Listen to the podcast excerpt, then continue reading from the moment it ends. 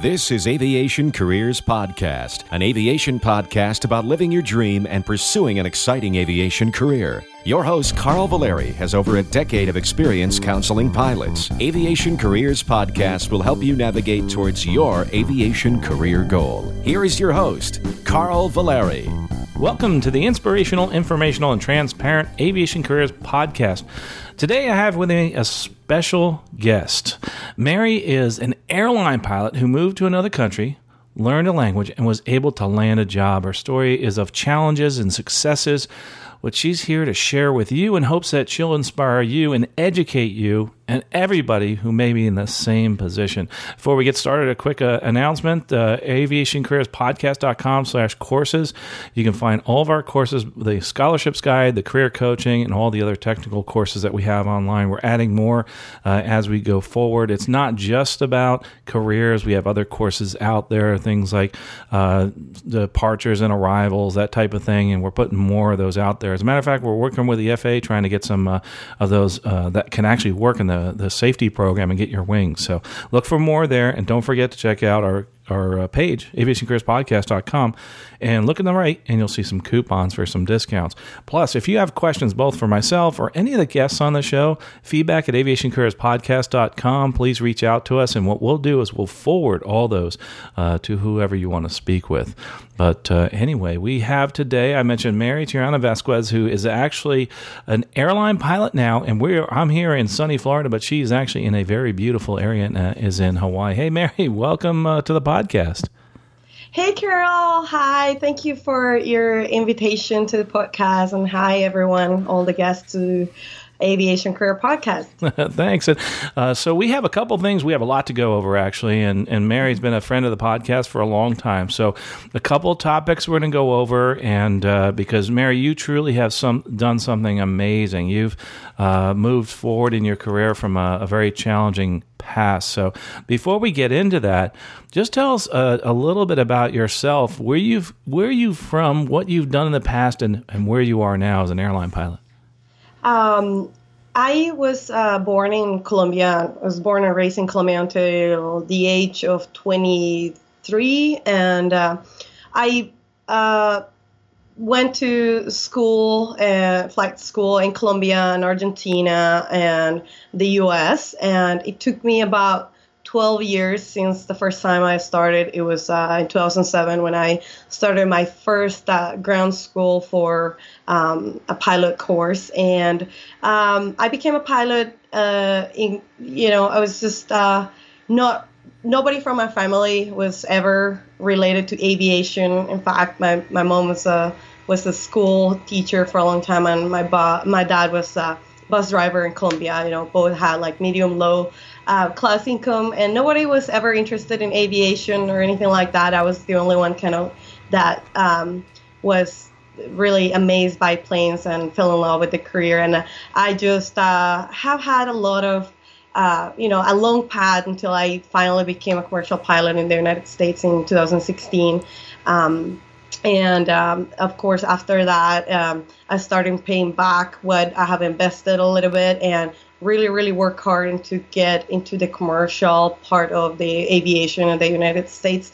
And I finally landed a job in 2017 um, in my first commercial pilot job that was uh, um, uh, as a jump pilot.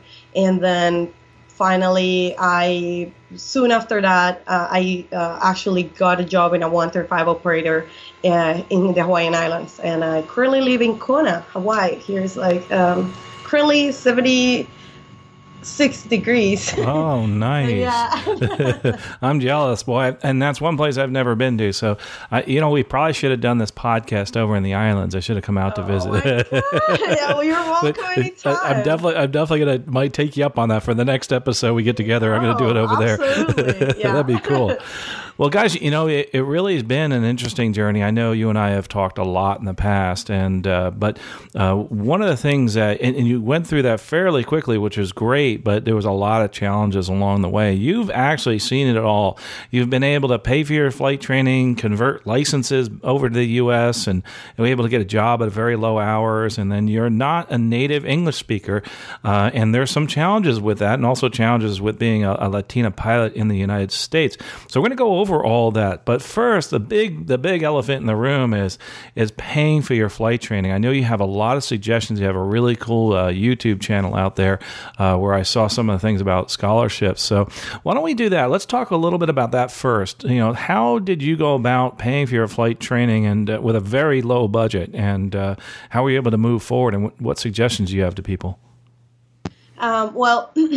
Uh, so let's start with the fact that I grew up in Colombia, and um, I know it's challenging to for some people is is like uh, they think that they cannot ever pay an aviation career in the United States, and I am uh, like a truly believer that you can always do it here because where I, where I grew up in Colombia, one monthly salary, like minimum wage, is about two hundred and fifty dollars or between 250 and 300 dollars a month right? That's what a person wow. will get working 40 hours a week uh, or more and that was that'll be the monthly paycheck right? And that's what one hour of flight costs in colombia. So you have to work 200 minimum monthly salaries to be able to pay for your career if you were born in colombia. That was one of my biggest uh, one of like the, the the biggest challenge i had so when i realized that not even like not even having a mom and a dad, and my, my parents were divorced, and afterwards it was just my mom. Um, I, I realized that I like how am I gonna afford that? Like I, my career costs more than my mom will ever make in like probably 15 years of work, um, and um, so uh, what I did was that you know there is a great thing about aviation. That's, this is why I love this career so much, uh, especially uh, how the aviation is in the United States, and is that we have the Chicago Agreement. Uh, for the ones that don't know what that is, is the ICAO agreement uh, in between uh, ICAO countries um, about um, getting the equivalent of your hours in any other country that is also part of the the ICAO. So uh, the civil avi- uh, the civil aviation or international civil aviation organization. Right, I'm you got it. so what the ICAO does is really great, meaning that you can fly when we're in Argentina, which is part of uh, the ICAO. Uh, uh, Colombia, the United States, we are all part of the um, uh, of the uh, ICAO, and then you can convert convert those hours and they can certify them and use them uh, to get privileges in, a different country. So in Colombia, it was so expensive. It was two hundred dollars an hour, but when when I started, and I was like, oh man, I can't pay for this. Then somebody told me, hey, if you go to Argentina, which is in that time, uh, I'm talking about 2008, it was seventy dollars an hour with an instructor. Um, then you can do it. And I actually, that's what I did. I got it. My mom. Uh, got a, um, uh, a loan in a credit union, and I'm going to talk about credit unions in a second about that financial tip uh, that I used. Uh, we have been always part of credit unions, and she got uh, um, a, um, a loan from a credit union back then, and then I used it, and I spent uh, probably sixty thousand dollars getting my um, my private and all the hours that I needed in order to convert them to get a commercial pilot license in Colombia. And I paid only 60% uh, of probably what I, uh, what I have. I'm sorry, it was 30,000, not 60,000. It was 30,000 at the time, which would have been the like 60% or 65% that I would have actually paid in Colombia for my commercial pilot license, which I mean, which means like savings on 35 to 40 percent an entire career, and that's including like living and expenses and all that. Uh, so if some people who are listening are from Latin America, you can look in any country in the world that is part of the ICAO, and they could that, that you could you could convert those hours into the uh, into an FAA license that are valid or that are part of the Chicago Agreement, and it's a it's a different it's a different scenario for every country. Uh, there are different requirements. It's different in every country. The not Colombian regulations are not the same as U.S. regulations, and uh, it's a little bit. You have to look deep into that to feel the requirements requirements for every country.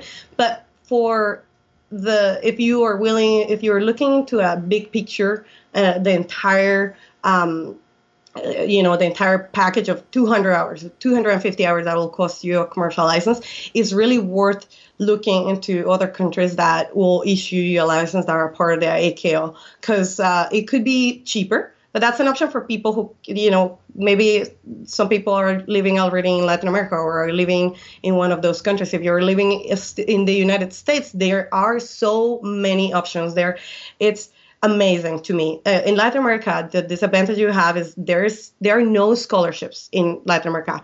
I would have been probably one, like I w- would have been a very uh, eligible for a scholarship in Colombia because when I went to school, I had to ride the bus for 2.5 hours uh, to go to ground school every day. 2.5 on the way in 2.5 meaning like oh, five hours in a bus to go get ground school and so many other like challenges like i that, that i faced to be able to get to my school. And there were nobody who will like uh, sponsor or there were no scholarships available. Here in the united states is amazing. I have found so many excuse me so many um, uh, um, um, so many com- uh, communities and uh, so many people who wants to give money and help out. Like and uh, one of the ways that i discovered those was with with actually with your book your scholarship book because uh, when i found out about this podcast just browsing into um, my podcast app, I started listening and I heard about it, and it was not too expensive, so I bought it.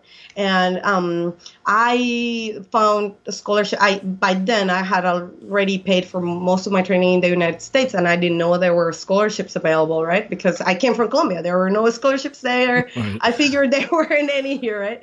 And then I bought it, and I found so many for private pilot, for instrument rating. Um, for all those, especially if you're struggling with money. And I didn't get for my initial training, but I got it. Uh, I got I got awarded a, a scholarship for uh, the career scholarship from Women in uh, Corporate Aviation, and I found that scholarship in the list of scholarships that you list. Uh, so those, you know, that's one thing, one tip, just to look for any available scholarship that are there. And I have some other tips that if you want me to go over, yeah. I could, yeah. What was there an issue as far as uh, when you were looking for the scholarship? Uh, did you have to like join an organization or anything to get that scholarship? Or uh, yeah, I did. I, I had to join Women Corporate Aviation, but honestly, I and, and I am also part of the 99s and part of Women in Aviation International, and their their fees, really I think it's like forty five dollars a year or something like that. Uh, but and I'm also part of uh, AOPA, but uh, there is one thing that uh, I uh, all of these organizations they have uh, positive things to add. Like um, I have met uh, in Women in Corporate. I think you can you can have a mentor uh, that will actually follow. You can write to that person that is a volunteer. Will write you back. You can write that person, "Hey, I am in this situation. I um, this age i'm looking for this in my life this is these are my career goals i want to be a corporate pilot or maybe not corporate pilot but just your career goals and this person this mentor will write back to you and tell you okay i think you should do this step first the second uh, you could do that and so far and that's free that comes in your um, um, it comes with uh, your uh, your annual um, fee, and I think that is like really cool too. And it's not like they're they're not professionals, right? They're they're just people who are willing to help. And um, same thing with AOPA. I think I once I needed to talk to somebody regarding to um, uh, some regulations, and I found an attorney for free. So they uh, they offer their and, and I'm not part of like I'm not like promoting any of the organizations because uh, I I'm not getting paid for that or anything like that. I'm just saying that you know everything. If you need to pay, you you could look into what benefits you, and if it does benefit you, okay, pay. And then, for example, in Women Corporate, uh, they have so many scholarships you cannot apply to. I applied like four, and I got awarded one. And there are so many. Um, you know, you I think you uh, you listed one for CFI, and I ended up buying one for my multi-engine or something like that. So. uh, it's just thing it's just uh, I think the best investment for yourself is go on the you know go online just just just read about these other organizations and gatherings. Uh, I think uh, that's uh, another tip. Um, the best thing that you can do for aviation is networking, but networking for like in real life and um, also online. I am part of several aviation groups, and uh, actually, I got my first job as a pilot with a person that I talk on Facebook that I didn't really know in person, but uh, that I always commented on his pictures, or I always co- there's you know uh, photography, aviation photography groups, and then you come uh, you comment on that, and the the more you comment, the more you are engaged with all these pages and groups,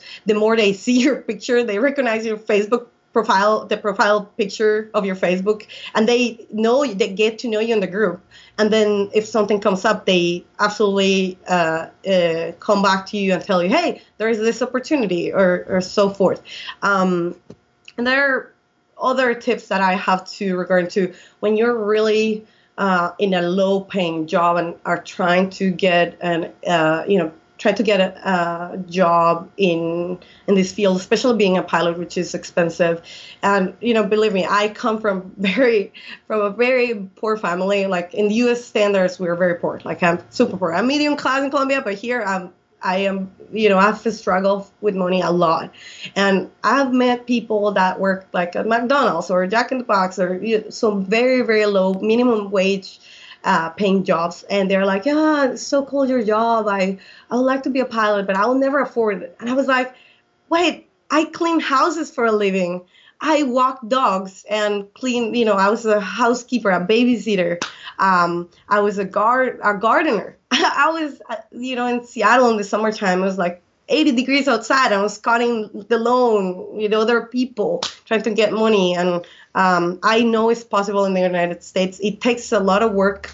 It takes it takes more work if you don't have the res- financial resources to do it, but you definitely can do it. And especially if you show that you are struggling. Some people feel embarrassed to show that they are struggling for money, but I don't because I'm Colombian. Like I'm I'm very open. I don't really, I, don't think I'm going to be less person for showing that I am in need. And that actually helps you to get, to gain some of those scholarships that see that you're really trying, you're really struggling.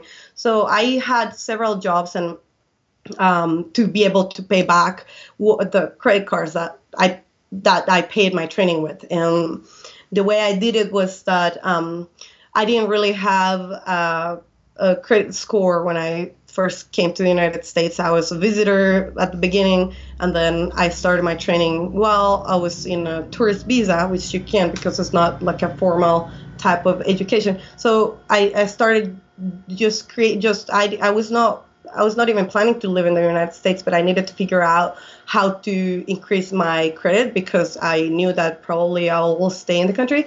And then I got credit cards with uh, zero APR, promotional APRs, because they're everywhere. And I just managed my credit so well that I ended up with a $12,000 credit card uh, that I used with 0% APR with a credit union um, that, uh, in Washington State. And those are the, if you manage your uh, finances really well. If you are willing to learn, like listen to financial podcasts or anything like that, that can help you to increase your credit score, uh, you can make it even with a very, very low paying job. So um, that's awesome. I tell you that. Mm-hmm uh, you know, just just going back. First of all, hats off to you about just working so hard. I think one of the things I want to glean out of it is, boy, you really did a great job and worked really hard to get to where you are. Plus, you were able to, to get, take information that you learned off even the internet, etc and and a lot of people don't realize how important that is to actually manage your credit. So, uh, just first of all, I mean that that's that's awesome that you did that. I think you, you did the hard work, and I, that's that's something I, I really think I want to point out and emphasize it is that it doesn't matter. If you work hard, you can get this done, and if you work smart, you can get done even quicker, which you've done, and you've worked smart and worked hard. So uh, obviously, you're you're going to be successful in your your future endeavors, and uh, and I and you, but you had to, you had to do this because uh, you didn't come from much money, and I think that's absolutely terrific. But anyway, I digress a little, and uh, one of the things that I think too is that um, you were able to connect. I think social media. You said uh, Facebook. Another thing I think that's important, and I think a lot of people don't realize, is the other social media network, especially the folks that are younger that are listening right now, is LinkedIn. And the reason I mentioned LinkedIn is because that's where all the recruiters hang out. Uh, did you ever uh, do anything with LinkedIn, and did, were you able to use that also as a social media? I know you mentioned YouTube and Facebook. Uh, yes, I actually forgot to mention about that, but my LinkedIn is spotless. I update my uh, LinkedIn probably every two weeks or something with the amount of hours that I have. I have a clean uh, picture of my face smiling. Uh, it doesn't have to be on like a, a tuxedo, like a suit or anything. I have it just with normal clothes, but really, uh, it's a really good uh, photography because that's the first thing that the recruiters uh, see your face. You have to be glamorous and look like a glow right? That that's uh, important for me at least. I think it gives a good impression. So that's number one. My picture in linkedin is really good. And then my description of my job i actually have somebody who was native english speaker um, to help me uh, to make it uh, a really like uh, that is written in good grammar and uh, it, like it's fun to read about just my description that the, the introductory uh, two it's like a two paragraph introductory uh, page that appears uh, at the beginning of your uh, linkedin. And then i got listed my jobs and i got mostly because i'm interested in aviation I linked most uh, the most relevant jobs that are related to aviation, and I also follow people like Facebook is a great un- informal way to meet people, but LinkedIn, if you follow all the airlines that you like, if you follow recruiters, if you follow other pilots that have, um, you know, that are important in social media, uh, you can link with other people uh, because you like some something that they post or anything like that. And people, it's easier to find you. Um, so that's what I do. I have a, a spotless, clean LinkedIn, always available. My uh, another tip is that I every time I jump seat because now I'm an airline pilot and I'm cast member, so I can jump seat. Every time I jump seat, I have a very unique type of business card. It's not the same size as normal business card, and it behind of it it has a um, QR code that if you put your cell phone, uh, it will uh, it has a link directly to my LinkedIn profile. So people can actually, as, long, as soon as I hand them the card, they can immediately look my LinkedIn, and that has brought me a lot of contacts from uh, airlines like um, um, Alaska or United, and those are. I'm not at that level yet. I don't even have my ATP yet. But there are other people that are looking, oh my God, Mary, you're such an interesting person, very personable. Oh my God, hey, I have your contact here. So that's a plus because maybe a few years later when you're going through the majors they are going to remember you. And if you if if you find a positive way uh, for them to remember you it's good for you because all you need in uh, aviation i think in my own personal opinion is somebody who gives you an opportunity. There you know and right now it's easier for us because there is a boom for aviation right uh, there there's a pilot uh, sort, uh, shortage, shortage yeah. and uh, people are needing pilots. But if it happens then later, the economy doesn't do so well. You want to have as many friends or as many positive. Um, uh, you know, uh, the people remember you positively in case you are in need of a job or anything like that. So that's super important. LinkedIn is like number one for me too. Mm-hmm. Yeah, I, I think too the fact you you're so transparent I think is awesome. And and there's a difference between being personal and transparent. I tell people that is that there's certain personal things you, obviously you keep, but uh, that's why I, I looked at a lot of your stuff online and, and it's terrific. And that's why because you you are very transparent and you are who you are and very humble about that, which is terrific. But one of the things I want to ask you, you know, you talked about all your LinkedIn and um, you said something about getting someone to help you with the writing. Um, a lot, I guess lot of people don't realize it. You know, my I come from an immigrant father, and uh, my family came over here to this country in the U.S. and had a lot of struggles. A lot of them learning how to speak English. Um, obviously, I don't have a problem because I was taught English as a child. But for the person that's coming here, um, and especially as a pilot, boy, uh, if you don't mind, I'd love to go into that. How how in the world do you go from a and not just Spanish speaking, but any any anywhere. I know a lot of people are here from other, uh, especially the, the Latin America. But uh, how do you learn like aviation? I mean, aviation is so different. First, you got to learn English, and then you got to learn aviation. So, how in the world did you do that?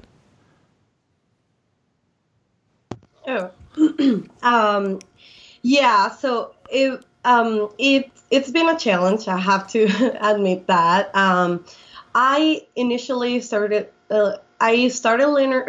Uh, you see, I started learning English when I was uh, in high school uh, because it's a required uh, subject um, in high school, uh, and I did some like I did some college related to languages, but it was mostly Spanish, but it had a little bit of English. But in reality, you don't really learn um, uh, English mm, uh, to a proficiency level is very difficult unless you really, really are into it. Um, unless you are in, in, a, in an English speaking country. And for me, 70% of the English that I speak right now, I learned it after I landed here. Um, and it was, uh, it was the, the day by day English you can, I can get by. Uh, I don't think I I mean, I have a very noticeable accent. and that's I don't think is ever going to go away. I'll I've tried, but I don't think so. Um, mm, but the but the aviation English was especially challenging for me, and um, I just uh, I had to do more than everyone. You know, when I was going through flight school, I just had to read more. I just had to try to speak more and speak not in an informal way, but try to um, be like a CFI. I'm not a CFI, but like just discuss aviation topics with other people. That was one thing that helped me out uh, a lot, and um, and that was basically what helped me out the most. And then um, when I was uh, getting this job at my my current airline, um, that was when I really really faced uh, a challenge for um, for the language because I am talking to Honolulu radio or you know Honolulu Tower and Ground, and they are not they. Some controllers are now like, oh, I'll repeat it for you. they are very, you know, short and they are very, uh, they get a lot of traffic, so they are they have no patience for that. So I could give an advice if I mean if if I were to give an advice from somebody who was already on the line when I was in flight school or trying to get this English for aviation. Um, I would like to hear, uh, you know, a few tips, and I have some for those who are in the same situation that I was, like probably two years ago when I started. And it's um, find an English for aviation course. There are so many online, and especially if it's one done by English native uh, speakers, it will be better. Because a lot of countries, especially in Colombia, I see aviation. Um, English for aviation courses, but in reality, the they are given by people who are Spanish speakers who, yeah, have been in the field and the industry, but it's better when you have a native speaker because the accent they they just have learned it since they you know since they grew up so it, they have we have a, a, a, few problems in pronunciation that makes it hard to pick up on the radio or just talking different topics, you know, like for example, I say like I think I pronounce e instead of a or something like that. So that sometimes uh, people who are not native speaker they, they can't pick up on those things. Uh, there are certain things that we as foreign uh, speakers we don't really pick up on the difference, right? So number one, uh, pick that uh, English for Aviation course that is, you know, from a native uh, English speaker uh, country. that will be one. Then ATC Live is a lot of help, maybe just in your lunch break or anything like that. Just sit down and follow one, um, one of the one airplane. I don't know um, maybe you are United 1742, right? So you, you get into one of the frequencies and then you try to be United 1742. And then every time you hear it, you answer it. Like, you know, you're to look like a crazy person running around your house just repeating what radio says or repeating radio calls. But if you do that, that will actually help you a lot. And it will be like in real life. Maybe you look, the first times I, the first few times I did it, I was like, oh, did it land? Did it switch? To, like I didn't hear it. I didn't hear that, and that's what you're missing when you're a non-English um, speaker. You sometimes you miss those things, and you you really have to train your ear to listening to the radio, especially, and also for ground school and for if you're taking like a yeah, like um, you're getting certified on a type uh, type rating or anything like that. Certain terminology is really hard to, you know, like I was going through school for the caravan, says Cessna Caravan, which is a very versatile and not super difficult airplane, but it's a turbine engine. And certain terms in ground school, I was like, what is that? Like I learned those same, uh, like I learned the engine, like the, the how they work in uh, in Spanish, and I was really familiar with that. I went to ground school in Colombia, right, and Argentina too. But certain like some terms you don't identify, so you really, really need to get familiar with those books. And if you don't know what a part of an engine is, you really have to look it up and understand it. Because once they go to ground school, sometimes they are not. They're not gonna sit down and explain you what, like, you know, uh, what a chamber is, for example, right? Oh, this is the compression chamber or the whatever. It's, it's so if you don't know what chamber is then you're lost right? So you really really have to get familiar with every single part of the you know the systems that you're gonna uh, be flying for. It, it, it's not so much of a problem if you're general aviation if you're flying piston engines but once you start moving up it starts becoming a problem. So the more familiar you get with it the better it will be for you that makes a lot of sense. And uh, one of the things you can do now, uh, everybody should do this, is sit down in front of your computer and go to liveatc.net. Uh, we talk about liveatc.net slash SNF, where you can listen to air traffic control and you can listen to them talk. And I actually, I have, uh, what I do is I'll go to the airport. I won't have my radio, but I'll have my phone. And you can download Live ATC as an app on your phone and you can listen. And, and that's a great idea is kind of respond to the radio calls. And if you want, get yourself a small portable radio. Another suggestion I would have, and this is what I did, is, uh, you know, when I was younger, I've actually been to quite a few different uh, coaches, audio coaches, and also uh, speech coaches. And then I've been to broadcast coaches. And don't be afraid to get some help. I am constantly getting help from people so that I can speak better. And I had, when I was younger, had a speech impediment, and I was able to go to an actual coach and be able to learn how to speak. The other thing with the accent, as far as you're concerned, there's actually a, the coaches for that too. And I had a pretty strong accent when I was younger and uh, was able to get rid of that just by by going to these people. So if you're if you're one of those people that want to do that, um, take the effort. They are out there. They're they're a little bit expensive to do, but there's a lot of stuff online for free, and you can listen to those tutors. And there's free tutorials and free classes that you can go to, and it's in the paper. Uh, you can see it in the newspaper. You can see it online. There's a lot of good stuff out there. And the online courses, I think that was a some really good advice as far as how to excel as a, a pilot in the U.S. as a non-English speaker.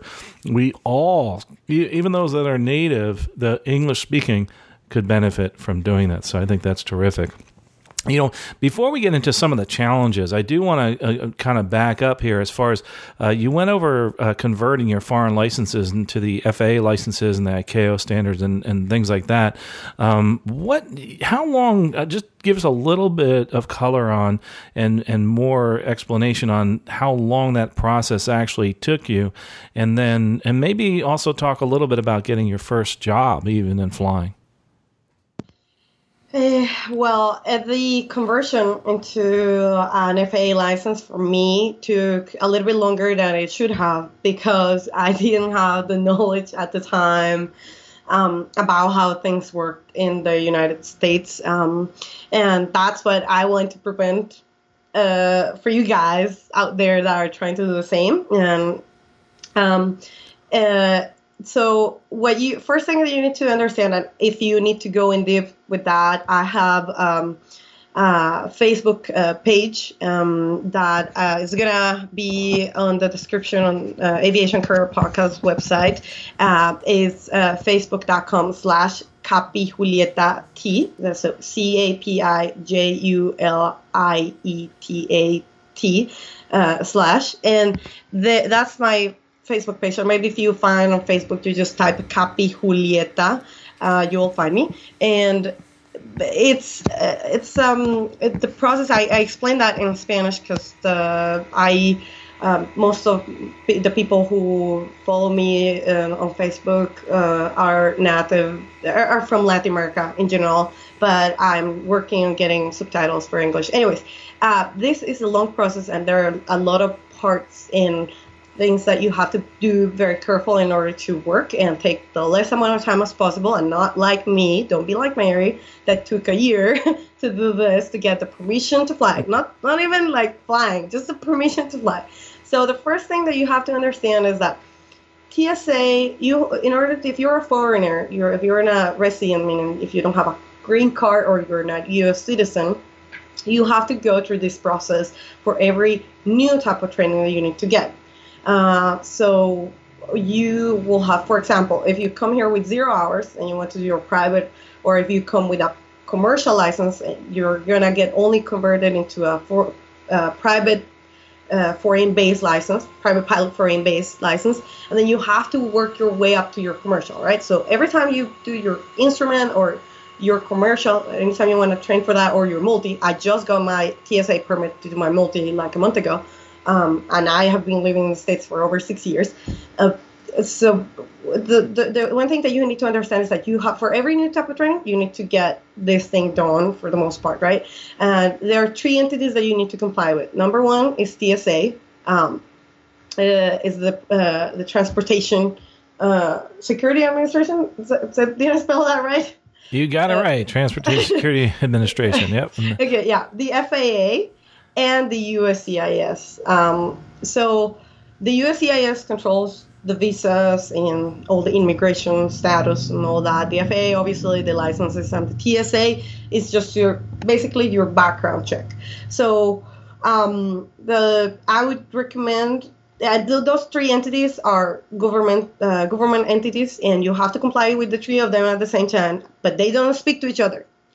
They don't talk to each other. That's all I say. It's really funny. You have to complete with the three of them at the same time, but they don't communicate in between them. So you have to do your own work. You're responsible for your the, the uh, to com, you're responsible to comply with their requirements at their times and be at the same time you know like with comply with all of them at the same time for you to be able to start your training so you have to be careful in the order of how you do things for it to work. And if you ask me, my suggestion is first work on your type of visa. Uh, you can start uh, training in the United States with a tourist visa because the uh, aviation is not considered a professional career. It's like a, I can't remember what the status is, uh, but it's like a training. It's like an extra training, but it's not like formal education. It's like like, like if you went to yeah. exactly exactly. So it's not like you are going for architecture or literature in the university, right? That has a different type of visa, which is the F1. The F1 doesn't apply to aviation stuff unless you are in a 141 college. Um, I think it's uh, it's uh, your college 141. The one yep, uh, sure yeah. Are. Exactly. So unless you are going to uh, Polk State College or something like that, that is 141, you're not going to get an FAR, F, uh, F1. sorry uh, because that requires 20 hours minimum uh, a week of studying or training and stuff like that. Anyways, um, if you can start with a B1, B2, which is business uh, visitor uh, slash visitor, or you can do uh, J1, which is cultural exchange, and with that one you can work. Uh, but there's a little, there are a lot of things and a, a lot of things around that visa. And if I, I just want to say uh, that I'm not uh, I'm not an attorney. I'm just giving an advice of my experience, right? So please don't sue me. yeah. And but uh, just just I'm giving you ideas of what you can do. You can go online and make your own research and find out what is best for you or find an aviation, uh, just a immigration attorney is different for every country, so it could be different in your situation. Uh, but basically, you can do B1, B2, J. Uh, I'm sorry, uh, yeah, J1, which is exchange, and you can do an M1. M1 is a special permit that you'll get for doing a type of training, and it's the one that is most uh, that suits the best for the aviation type of training. And you could either get it in your country before coming to, to the United States, or you can come visit with a visitor visa.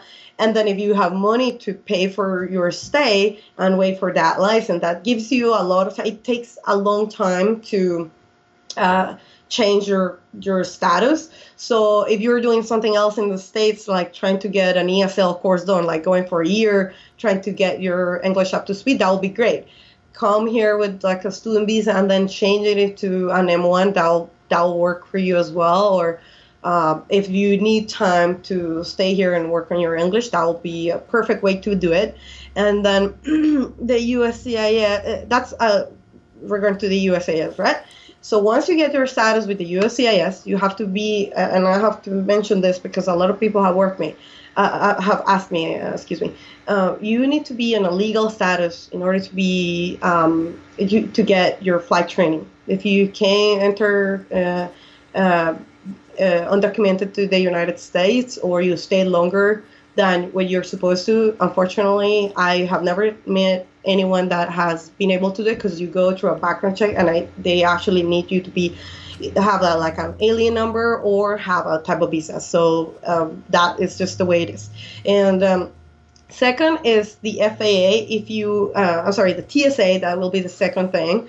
Uh, TSA requires, since after 9 11, they required to run a background check on you. And if you, um, you know, that process is the most, I think, is the most difficult one. Like, it's just, you have a lot of things to do. They get pictures of you They want picture of you. You have to do uh, fingerprints, uh, and you also they also run a background check on you. So um, the first thing after you get your visa is getting that done. And even before, if you don't have enough money, if you don't have too much money to stay in the United States and do your training, if you're planning to come back to your country, just get the FAA and go back to your country. I wouldn't recommend.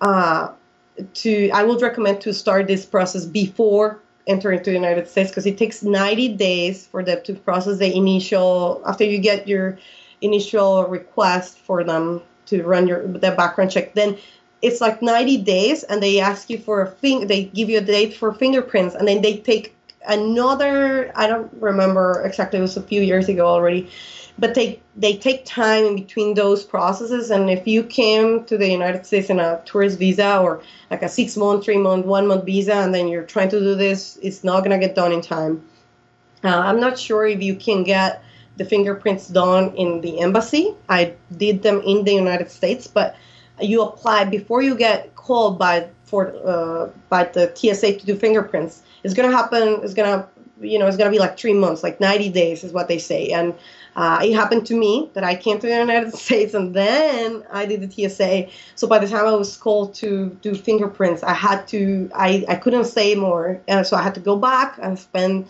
$1,500 on a ticket, then go back to fingerprints. And it was still not done. And I had to come back to Colombia again, and spend another, you know, money on the uh, plane ticket and get you know, get in the country again to not you know don't go over the, the, the maximum time that they gave me at the, when I entered to the United States. So you have to be really careful about the times. And so once you do that, once you get your fingerprints done, and then you you are gonna get uh, you have to pay TSA for that type of training, and then they will give you 90 days to start your training. And if you don't start that, within that, those 90 days, then it get canceled. So that's why the timing is really, really important that you really look into it and figure it out. So you get your fingerprints and then you pay and then you are still in the country to start that first flight because if you don't, then they will cancel you and you have to do everything again. so it's really important. It's really uh, annoying sometimes, but you know, you got to do what you got to do. So for that's why for me it took a year because I was going back and forth and the times were just not, you know, just not precise for me. And then be ready for take pictures and be really uh, you know following your email and just make sure that it doesn't go to spam because sometimes that those emails go to spam. So really check on that and be following that really closely so you can figure out the dates. And and then the third one, and I know this is getting too long. I'm so sorry. No, this is a lot of perfect. information.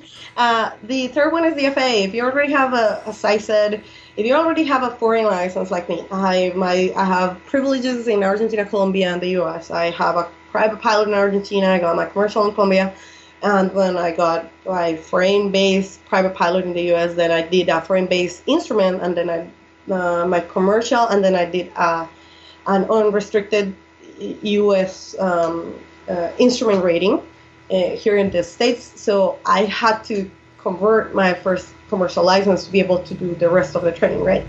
So if you have a license from other country, either private or commercial or uh, anything like that, you can. The only way to do it is uh, you have to uh, request a foreign license verification from the USCIS. You go to the FAA website and just type it in; it'll pop out somewhere. Uh, it's a form you uh, that you uh, that you uh, just fill, and you have to attach your medical and your pilot certificate, and then the FAA will send a letter to your country or the country of issuance uh, that license, and then you know asking for verification, and then your country will send a letter back to the U.S. saying yes, this person has had this license since X date and it's good for the next six months, haven't had any accidents, is good, then the FAA issues you um, a private foreign base. But uh, there's something really important to explain here. If you're gonna do that, you make sure you have enough convert like you are on a English. Uh, you have to be, I would say, B1, B2 conversational English to be able to get it. Otherwise, you'll have to present the ICAO test number four. If you, you're not able to, you, you go to an interview to an to a FSDO, and you sit down with a check airman, and if they if they see that your English is not really good, they will make you have an ICAO.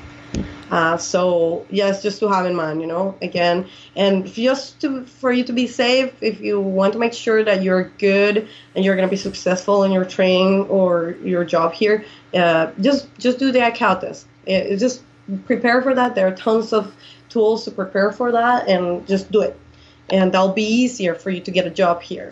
And then I if you want something to mention, otherwise I will uh, go ahead and uh, talk about how I got my first job. Yeah, and, and so just to summarize, there, there's this process starting with the visa and the TSA, then uh, you know going on to the FA and USCIS. By the way, USCIS we call that in, in, in America. Other people say immigrations or customs and immigrations.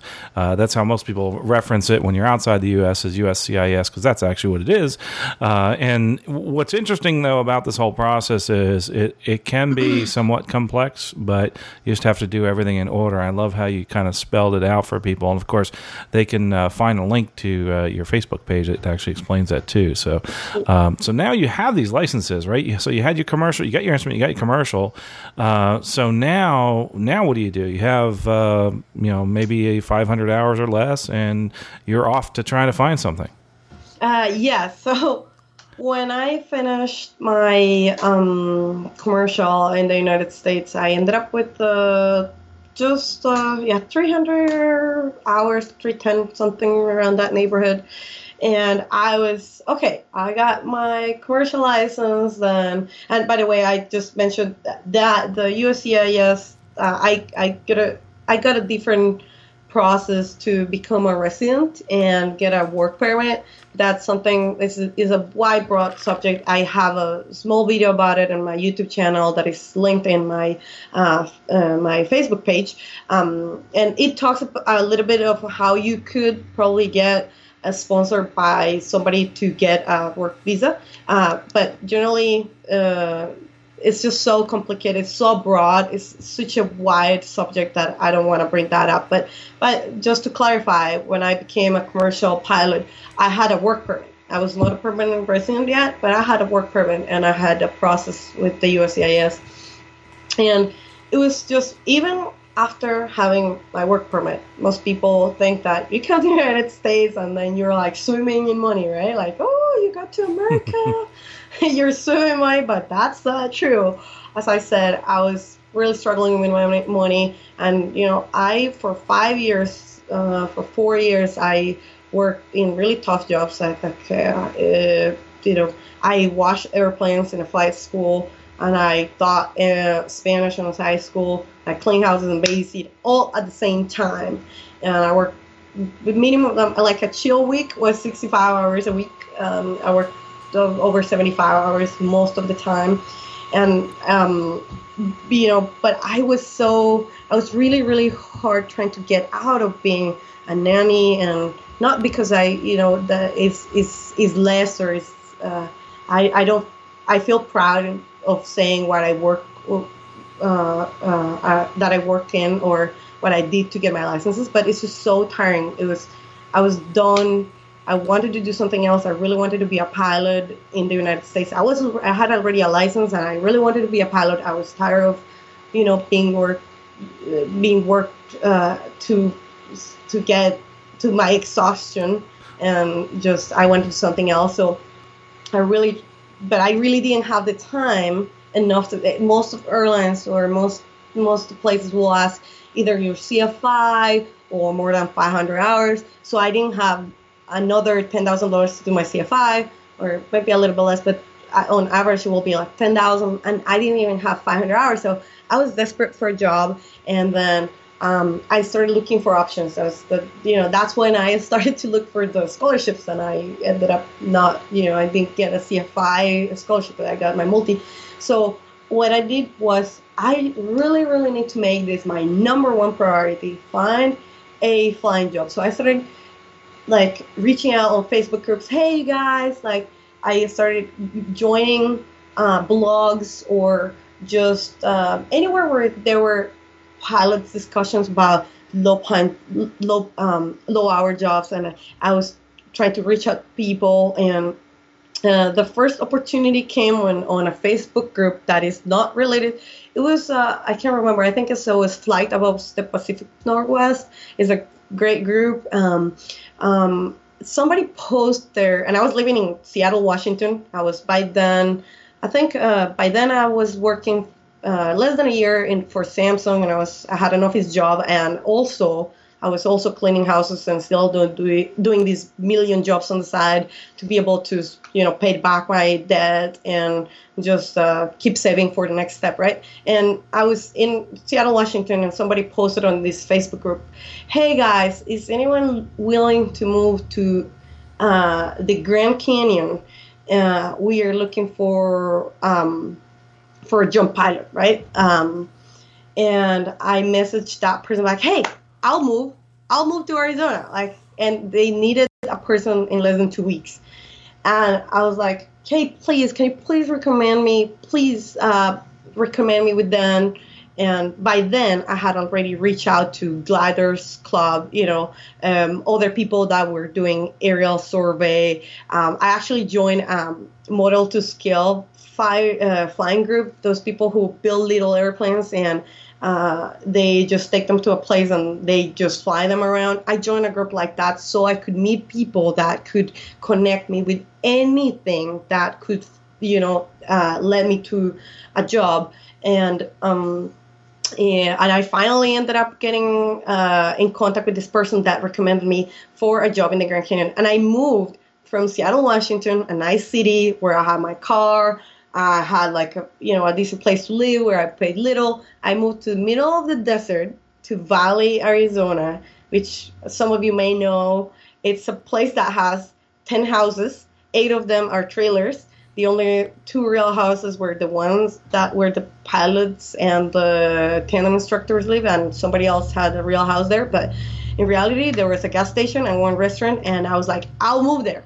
I'll go there and I don't care if they pay me or not. Like I'll try to live and credit cards until I get at least 500 hours because I once you break that uh, gap in between 250 and 500, if you are more, you know, you're more desirable for um, uh, for for a job. You know, people will look at your resume if you have more than 500 hours, but I didn't, so that's what I did, and I ended up going there and moved to Grand Canyon, and things didn't go well in the sense like you know I I had problems uh, with the airplane, and I didn't have problems with the owners. We ended up in good terms. It just was just not a good fit for me. The place was in the middle of nowhere. The closest grocery grocery store was like 35 miles away in Flagstaff. So I was like, I need to find another job. So I had already left my good paying job in uh, Seattle, and I had no money. I had actually bought a car with a loan because I was moving in the middle of nowhere. In my car, my Camry 2000 that I had, that had 260,000 miles on it, I sold it and I bought this not newish, not not new, but like a 2012 car to move there and live there. So I was like, oh my God, I think I have to live on my car now because I don't have anywhere to go. So I was even more desperate by then. And what I started doing was like, in Arizona, there are so many drop zones. For the ones that don't know what a drop zone is, it's a place where people go skydiving. What I did was I found on the, uh, I just typed locations of drop zones in the US on Google, and it got me to a website that pointed out every single drop zone that was registered in the US.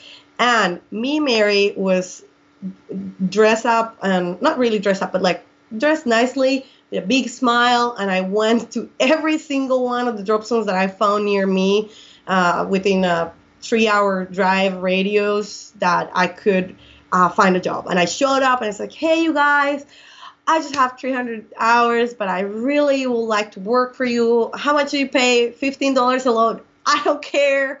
I'll take it. And, you know, really socializing with a lot of people. And I was like, hey, you know what? It's, uh, it's been really struggling. I really need this job. And I, and I didn't mention anything bad about the other drop zone or anything like that. But I finally got like running to some people that were flight instructors that they were really, really good friends with somebody else in California that they were really needing for, they they were in need for a jump pilot in California and Banning, and I ended up going there. I went I drove from Arizona all the way to Banning for an interview. I was like, hey, you guys, like all I need is please just just give me the opportunity to go around the planet and see if you like that, like just demonstrate you that I can that I can fly this airplane without uh, crashing it, you know. And I only had 10 hours in the 182. That was the plane that I flew 130 hours in skydiving operation. Uh, and I flew. The guy that uh, that was the owner of the drop zone, he was like, "Okay, let's see what you got." and he took me up flying. I was like, I, la- I landed good, and he liked me, and he gave me the job. And I moved again from uh, the Grand Canyon to uh, to um, South California uh, to Palm Springs, and I flew in Banning.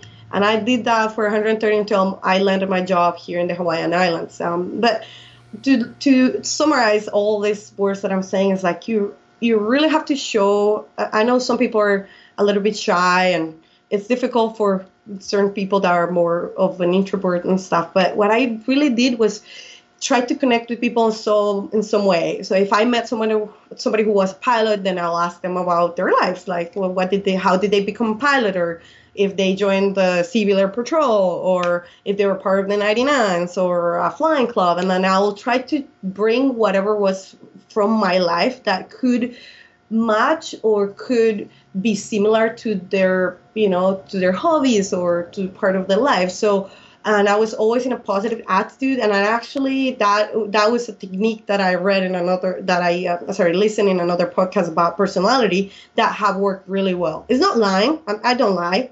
Uh, about my life. I'm pretty transparent, and I I just really try to connect with people in some way very personally. And because of that, people have recommended me for other jobs. So if you're out there, brand newbie pilot, just like me, when uh, you know two years ago, no hours and just really starving for a pilot job with less than 500 hours, I would really recommend to just reach out to people in in person if you can. Some and i didn't even mention other type of flying like tours. If you live like in washington where you would go to orcas tour or san juan islands uh, there were some people that did that too and friends that went just show their faces with their, their resumes like hey look like i'm really into this please let me know if you have any opportunity i'll be super happy to join this family and then read about that company that you're going to visit prior you know beforehand so you don't embarrass yourself by saying something you shouldn't say. Uh, but that's what I did, honestly, and be, that just brought me other opportunities. Just my my way, my my personal uh, stamp was just try to socialize with people and connect with people in a way that they will feel that they're closer to me, and that brought me actually really positive things and land me that job. And that's a terrific way to do anything is to just personalize yourself with somebody else. And I love how you did that. And I like the fact that you've looked at all these different avenues to make your life better, not just the aviation podcast and all these other books, to just, just in general, learning from people that non traditionally uh, you learn from. And that's, that's awesome. Uh, one of the things that I, I, I think there's a lot of listeners right now that are listening right now that don't want to become a flight instructor. And one of the things that, uh, if you've been listening, to Mary about this is that yes, you can do it. It's just it, it might be a little bit tougher, especially right now with the CFIs being in such high demand. But it can be done. You just have to look at all those non-traditional ways of gaining hours, and we see a lot of people that are, are doing that now.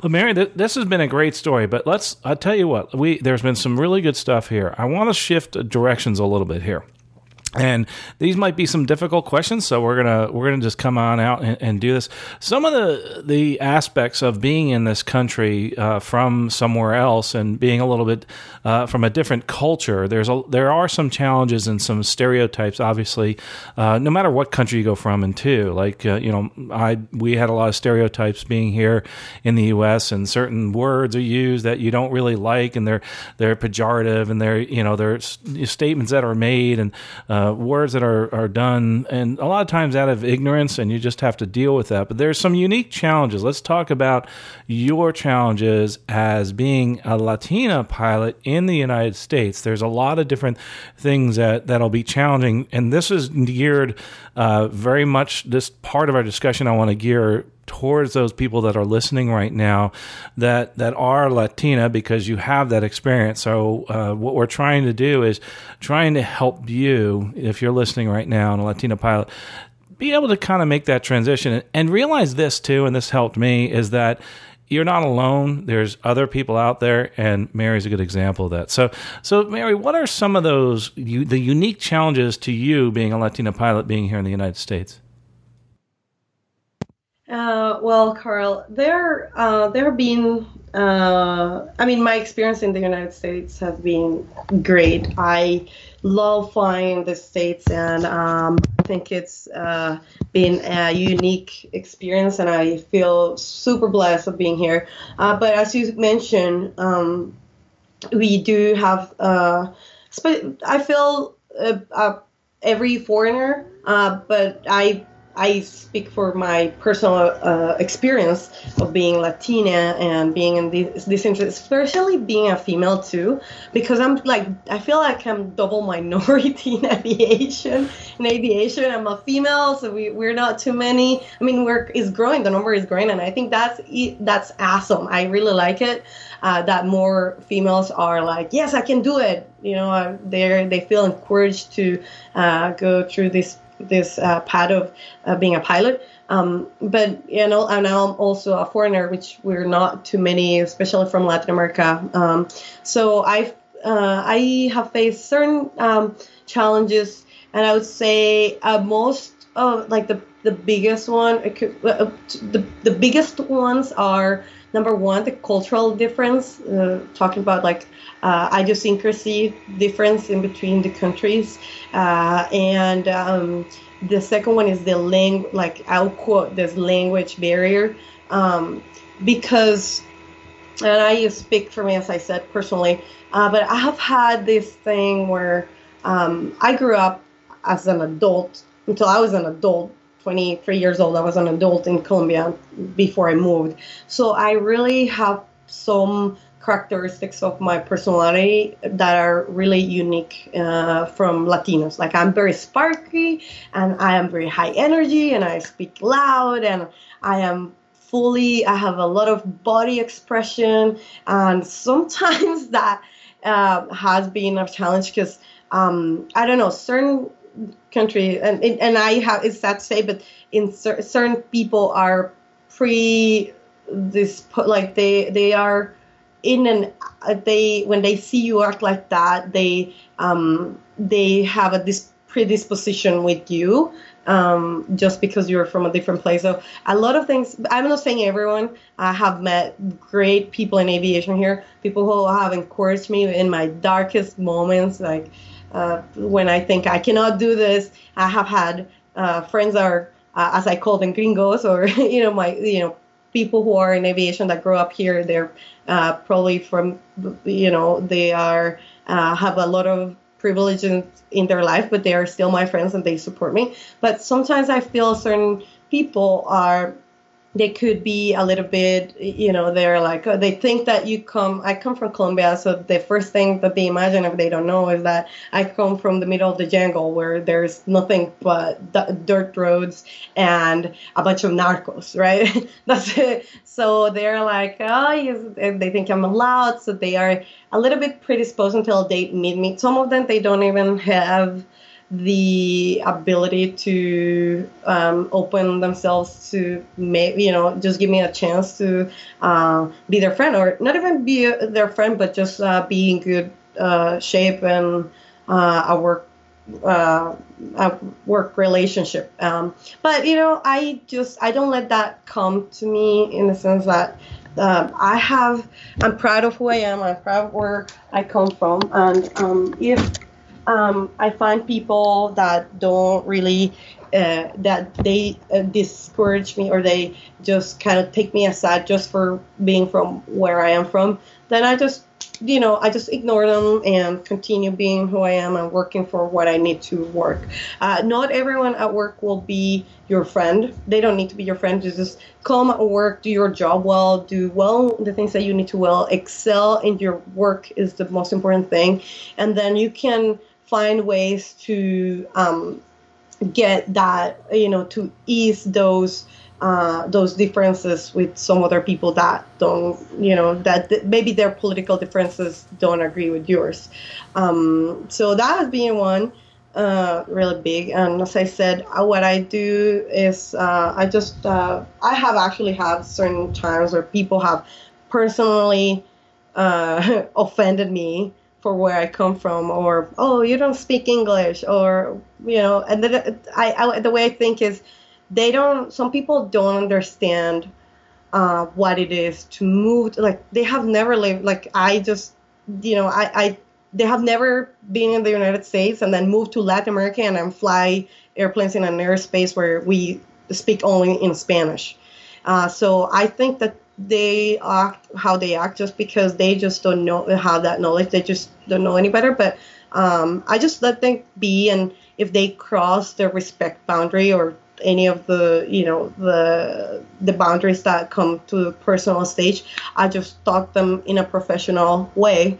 Like what you're doing is a personal offense, and that doesn't you can't you can't relate to my work. Uh, everyone makes a mistake, even if you are the best pilot. If you're a Top Gun, you're still gonna make mistakes. Like nobody is absolutely perfect in this aviation. The most uh, valuable, um, uh, I think, the most valuable characteristic that you could have as a pilot is make yourself not make yourself vulnerable, but uh, acknowledge that you're vulnerable. If you think that you're not going to make mistakes, those are the people who actually are dangerous for this environment because they think they can do everything great and they don't have mistakes and they actually get themselves in situations that they don't they're they're not desirable. But if you're vulnerable and say, hey, oh, I'm sorry, I made this mistake. I'm so sorry. I'm gonna do this. I'm gonna train more.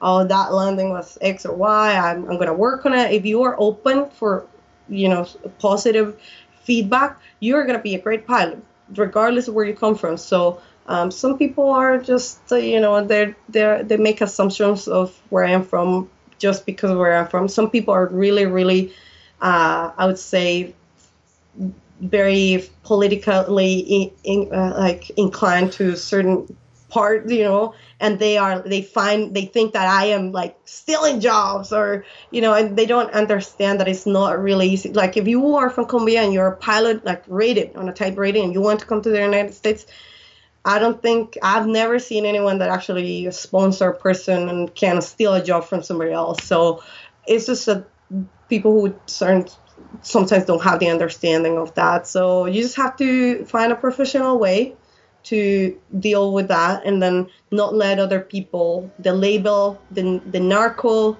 label and poverty label to be stick to your face and make people understand in a better way that that's not the way things work and that's worked for me at least I think that's a that's a great great advice. No matter what, you know, just be professional and and move forward and and try to ignore that and uh, and that happens to in many different uh, labels on different people from different cultures and and that's uh, and and all of us have to deal with that no matter what. Um, but from your perspective, it's obviously you you can't hide that, right? And you don't want to. And we all want to have. I think it's important that we still have our our cultural perspective and and we enjoy our cultures uh, and and bring them, especially here in the United States, because it's a real melting pot, which is is I think is totally cool. But with that said, uh, you will always have that, and and no matter where you're from, like where my dad's from, and we we had there are certain words that are said about still to this day I'll hear it's like wow really, um, but you're not you're never going to get away from that. But I like what your advice was is to be as professional as possible about this, and there are some unique things. So um, with that said, I mean there's obviously people that are listening that, that love to hear that and say, hey, um, I like you've taken the high road, which I think is important. And uh, and it is. There's times when you can call people out on this, and there's times when you don't.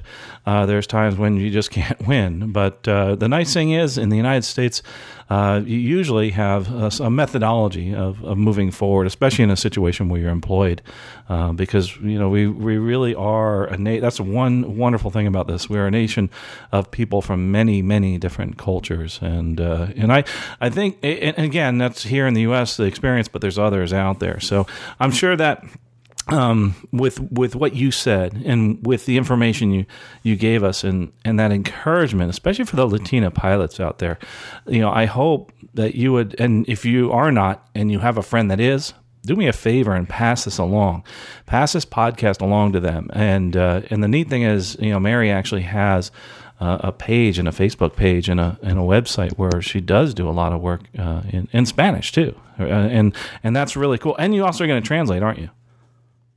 Uh, yes, actually, um, I, some of my I have uh, my most of my videos are on YouTube and they're all in Spanish, but I'm some of them are uh, already with English subtitles, and um, some of them I'm working on it just because I just have you know work and you know I'm living in Hawaii. I also enjoy my life here, and I'm trying to do one and the other and i am just starting with that project uh, i have a few like a few thousand followers in uh, facebook uh, instagram and youtube is they are not as big because i haven't promoted them but uh, my just you know i just think that it's my intention is to help others just like me i also had somebody who uh, when I was young told me, "Hey, you can be a pilot. You can like doesn't matter that you don't have the money right now. You'll make it through." And well, it took a long time for me, but for all the other pilots out there that really want to do it, this is the time.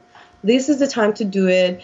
You're gonna do it faster than what I did it, and that so many of us did it because it took a long time. But right now is the time to do it, and I want to help anyone who is interested in this field because it's awesome. It's so great when you have this passion and you think that you are so poor or you're not like you, you can't do it. I, I have this barrier or this problem. I have this uh, issue. I cannot do it. It's great to find somebody who helps me out to find a way to do it. So I am here. Um, you know, I'll answer your questions through my Facebook page and help you out in any way that I can. And I'm happy to, you know, uh, maybe guide you if possible uh, until my knowledge allows me to uh, to help you out to get to your final destination, to your goal. Well, awesome, Mary. You know, I, uh, one thing that we're going to tell anybody listening is feedback at aviationcareerspodcast.com. I'll forward those questions on. Uh, we would love to have uh, Mary back on and actually talk a little bit of maybe continuous conversation.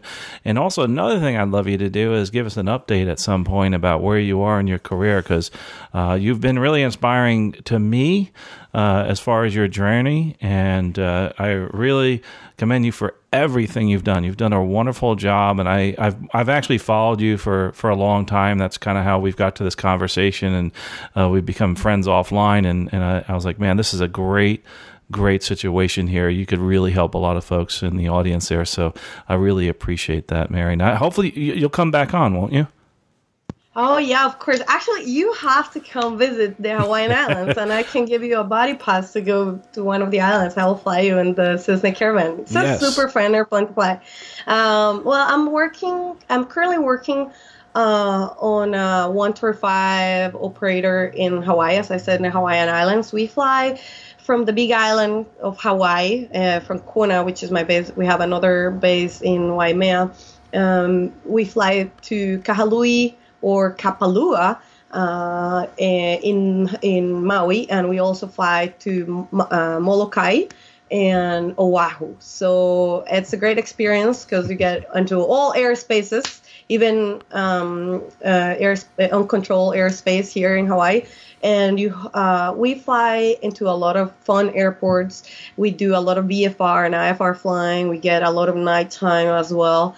And I am almost I'm super close to 100 hours, which is the minimum to become a captain. And I think uh, within a month I'm gonna have scheduled my initial training for my captain upgrade, uh, with, because it's a two crew environment. And uh, soon after that, captains are flying a lot at the moment, and soon after that I'll be eligible for ATP minimums.